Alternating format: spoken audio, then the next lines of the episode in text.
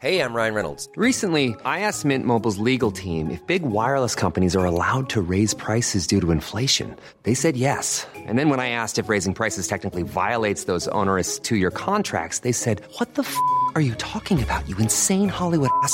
So to recap, we're cutting the price of Mint Unlimited from $30 a month to just $15 a month. Give it a try at mintmobile.com slash switch. $45 upfront for three months plus taxes and fees. Promo rate for new customers for limited time. Unlimited more than 40 gigabytes per month. Slows. Full terms at mintmobile.com. Bonjour et bienvenue Sébastien Chenu. L'automne sera très difficile. Sérieuse mise en garde hier du président de la République, Emmanuel Macron, qui prévient l'État ne pourra pas aider tout le monde. C'est un constat qui s'impose à tous. Non, mais c'est surtout euh, les conséquences des politiques que mène Emmanuel Macron. Euh, il a surendetté, durement surendetté notre pays. Il a été fort imprévoyant. Euh, il a mené des politiques au coup par coup sans aucune euh, cohérence en réalité. Et aujourd'hui, il est en train de nous dire euh, le quoi qu'il en coûte, c'est fini. Il va falloir serrer la ceinture. Le problème, c'est qu'avec Emmanuel Macron, ce sont toujours les mêmes qui se serrent la ceinture. Le problème avec Emmanuel Macron, euh, c'est que les Français ne voient pas le bout du tunnel et au contraire, il leur demande de faire des efforts chaque jour davantage, alors que que les politiques qu'il mène euh, sont toujours les mêmes, avec les mêmes absences de résultats. Il faut changer radicalement de politique. C'est aussi pour ça que les députés du Rassemblement là, national ce, sont ce, à Ce dont l'Assemblée. vous parlez, les 300 milliards notamment sur les 600 milliards qui ont endetté la France durant son quinquennat, ce sont des aides à destination de ceux Oui. qui ont souffert de la Mais- crise mais- mais vous sanitaire. l'avez Et dit. ces- aides, ces aides, vous les avez réclamées Mais, durant mais cette vous crise l'avez dit, sanitaire. 300 milliards sur 600 milliards de dettes supplémentaires. Il y a donc 300 milliards de dettes supplémentaires qu'a fait Emmanuel Macron qui ne sont pas au bénéfice des Français.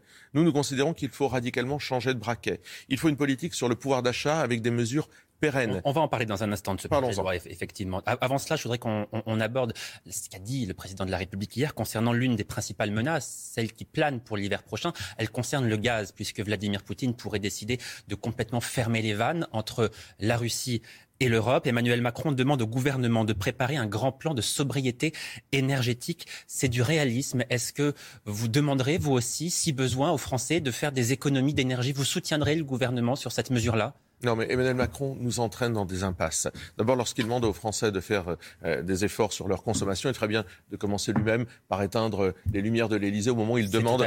C'est anecdotique, mais c'est symbolique oui. puisque les efforts que doivent faire les Français, c'est dans leur quotidien, et bien qu'il soit lui-même exemplaire. Mais au-delà de ça, au-delà de ça, sur ils- l'énergie, Ils sont nécessaires, ces au-delà de ça, il nous balade. Pourquoi? Parce que le gaz, euh, notamment si la Russie cesse de nous approvisionner en gaz, ce n'est pas fondamentalement grave puisque nous, nous ne sommes pas dépendants du gaz russe.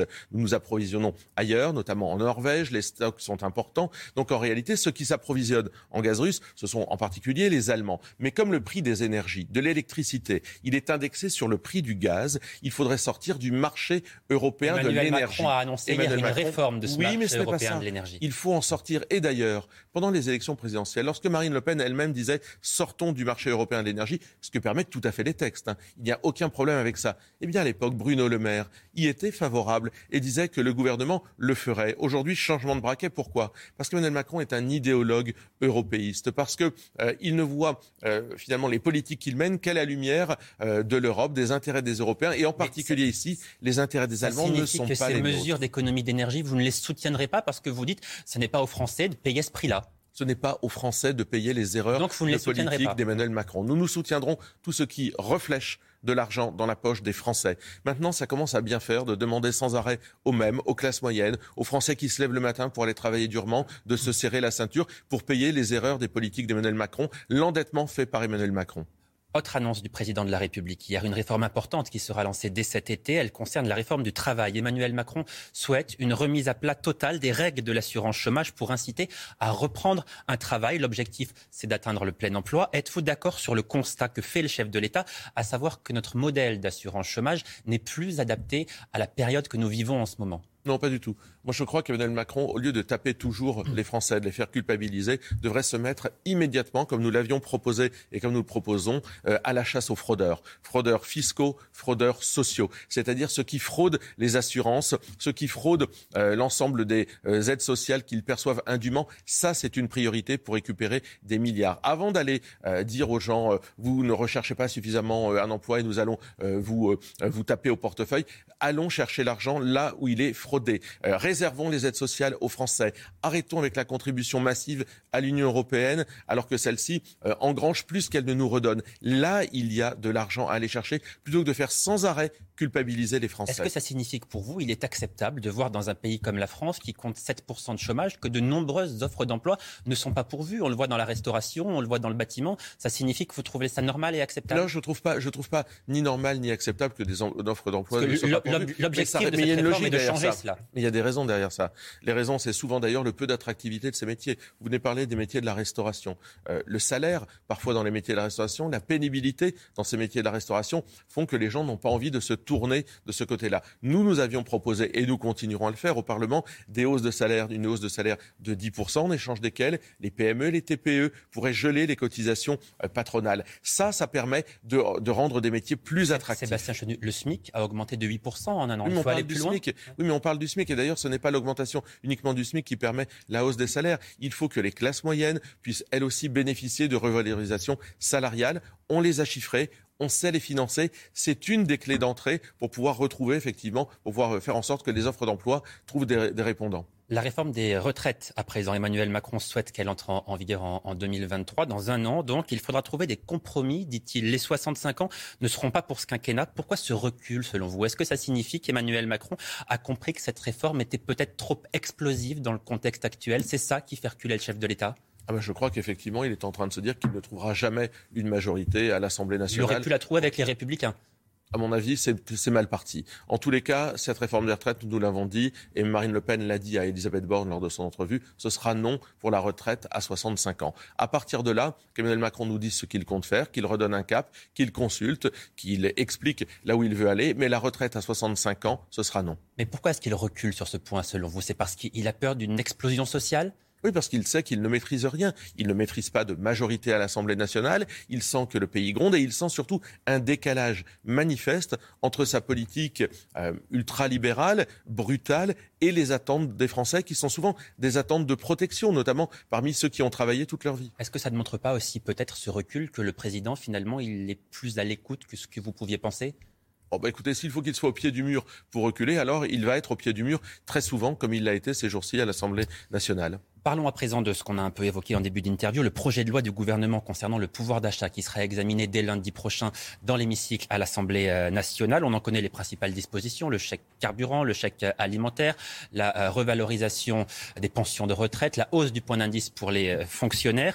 Est-ce que vous voterez ce texte, Sébastien Chenu, vous et les 89 députés de votre groupe? Bon, il y a plusieurs choses là-dedans. Il y a des éléments qui sont, j'allais dire, la vie normale, réévaluation, c'est la vie normale, c'est même prévu par la loi, par les textes, réévaluation de point d'indice des fonctionnaires était gelé depuis voilà, de très nombreuses ils l'ont été, et c'est ça qui était scandaleux. Donc nous, sur ça, on va voter la revalorisation, évidemment, du point de vue fonctionnaire, à une condition, c'est que celle-ci, ce financement, ne retombe pas sur le dos des collectivités locales. Parce que si ça retombe sur le dos des collectivités locales et pas sur le budget de l'État, alors fini les subventions aux associations, fini les subventions aux associations sportives, culturelles dans nos communes. Donc là, on va être très attentif. Pour le reste, cette politique d'échec, c'est pas une politique. La réalité, c'est qu'Emmanuel Macron n'a pas de vision globale de ce que doit être le pouvoir d'achat dans notre pays. Nous, on considère qu'il faut des réformes structurelles qui durent dans le temps, raison pour laquelle nous reproposerons, comme nous l'avons proposé en commission des finances, la baisse de la TVA à 5,5% sur toutes les énergies. Je dis toutes les énergies, c'est pas uniquement l'essence, c'est aussi le fuel, parce que cet hiver, il faudra chauffer. Mais vous savez ce qui vous répond le gouvernement. D'abord, ça coûte trop cher, et ensuite, ça n'est pas ciblé, donc ça bénéficie à tout le monde, y compris ceux qui n'en ont pas besoin, y compris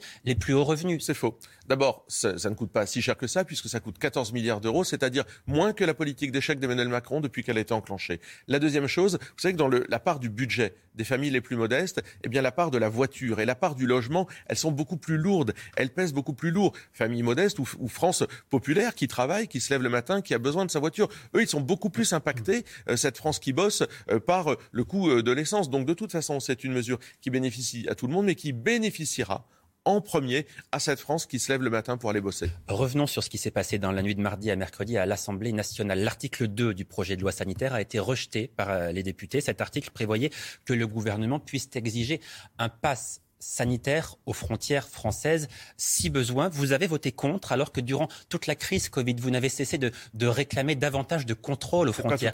Est-ce qu'il n'y a pas une contradiction dans ce vote C'est pas tout à fait ça et permettez euh, de, vous rappeler ce qu'est exactement le texte. Ce texte donnait la nécessité de mettre un pass pour aller d'outre-mer ou de Corse vers l'Hexagone. Il y avait une rupture totale d'égalité entre les citoyens français. Nous avions demandé euh, que cette rupture d'égalité soit corrigée à travers un amendement qui a été repoussé. Donc nous avons voté contre l'article 2. Nous ne pouvons pas nous satisfaire qu'un pass soit demandé aux habitants. Ils ont d'ailleurs été euh, très entendus par les députés d'outre-mer qui sont montés au créneau. On ne pouvait absolument pas l'accepter. Mais je vous donne deux éléments qui se sont passés, qui sont importants et qui disent tout de ce qui va se passer à l'Assemblée nationale. Les députés du Rassemblement national ont fait échouer cet article 2. Ils ont donc rendu de la liberté, tout comme nous Avec avons notamment les députés de la France insoumise. Mais bien sûr, et d'autres. Euh, il y avait des députés de droite euh, ou des députés de, gauche, peu importe. Et puis, on a fait en sorte que le pass sanitaire ne concerne plus non plus les mineurs. Nous avons rendu de l'égalité, de l'égalité, de la liberté, de la fraternité. voilà ce qu'on a fait. Est-ce que ça signifie que si le gouvernement en deuxième lecture corrige ce texte, vous êtes prêt à le voter si ça ne concerne plus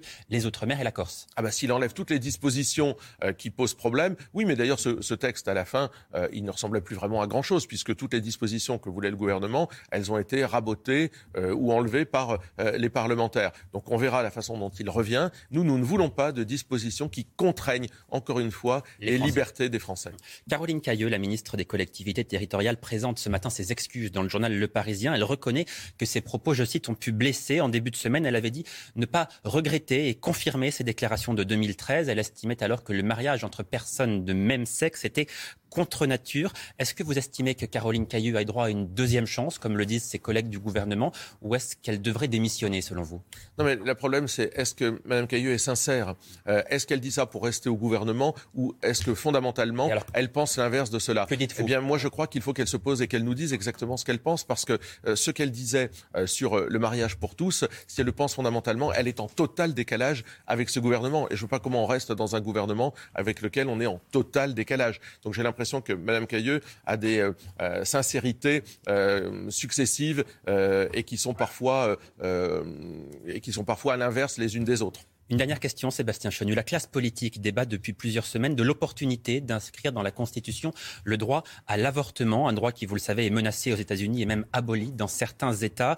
Est-ce que ce droit en France doit être sanctuarisé, inscrit dans la Constitution selon vous? Vous êtes prêt à voter mais, cela? Mais on n'est pas aux États-Unis. je veux dire, qui remet en cause l'avortement en France? En tous les cas, pas nous et personne d'ailleurs dans la classe politique. Le gouvernement et la majorité, en l'occurrence, c'est qu'il faut prévenir moi, j'y suis, moi, j'y suis par exemple très attaché. Personne ne le remet en cause. D'ailleurs, si on fait ça, demain, il faut mettre dans la Constitution euh, le mariage pour tous il faut mettre dans la Constitution toutes les avancées de la loi. C'est pas exactement euh, la façon dont je vois la Constitution. je pense que ce n'a aucun intérêt. Je pense qu'en revanche, avoir une politique euh, d'aide euh, aux maires, c'est quelque chose sur lequel le gouvernement devrait davantage se mobiliser. Mais pour que les choses soient claires, sur l'inscription dans la Constitution, pour vous, c'est non. Mais je vois pas l'intérêt. Je vois pas l'intérêt. Donc c'est non. Bah oui, je ne vois pas l'intérêt. C'est non, puisque je ne vois pas l'intérêt. Euh, ça n'a pas beaucoup de sens aujourd'hui. Merci beaucoup, Sébastien Chonu, d'être venu répondre à mes questions en direct ce matin sur euh, CNews. La suite de votre matinale avec vous, Olivier Benkemoun.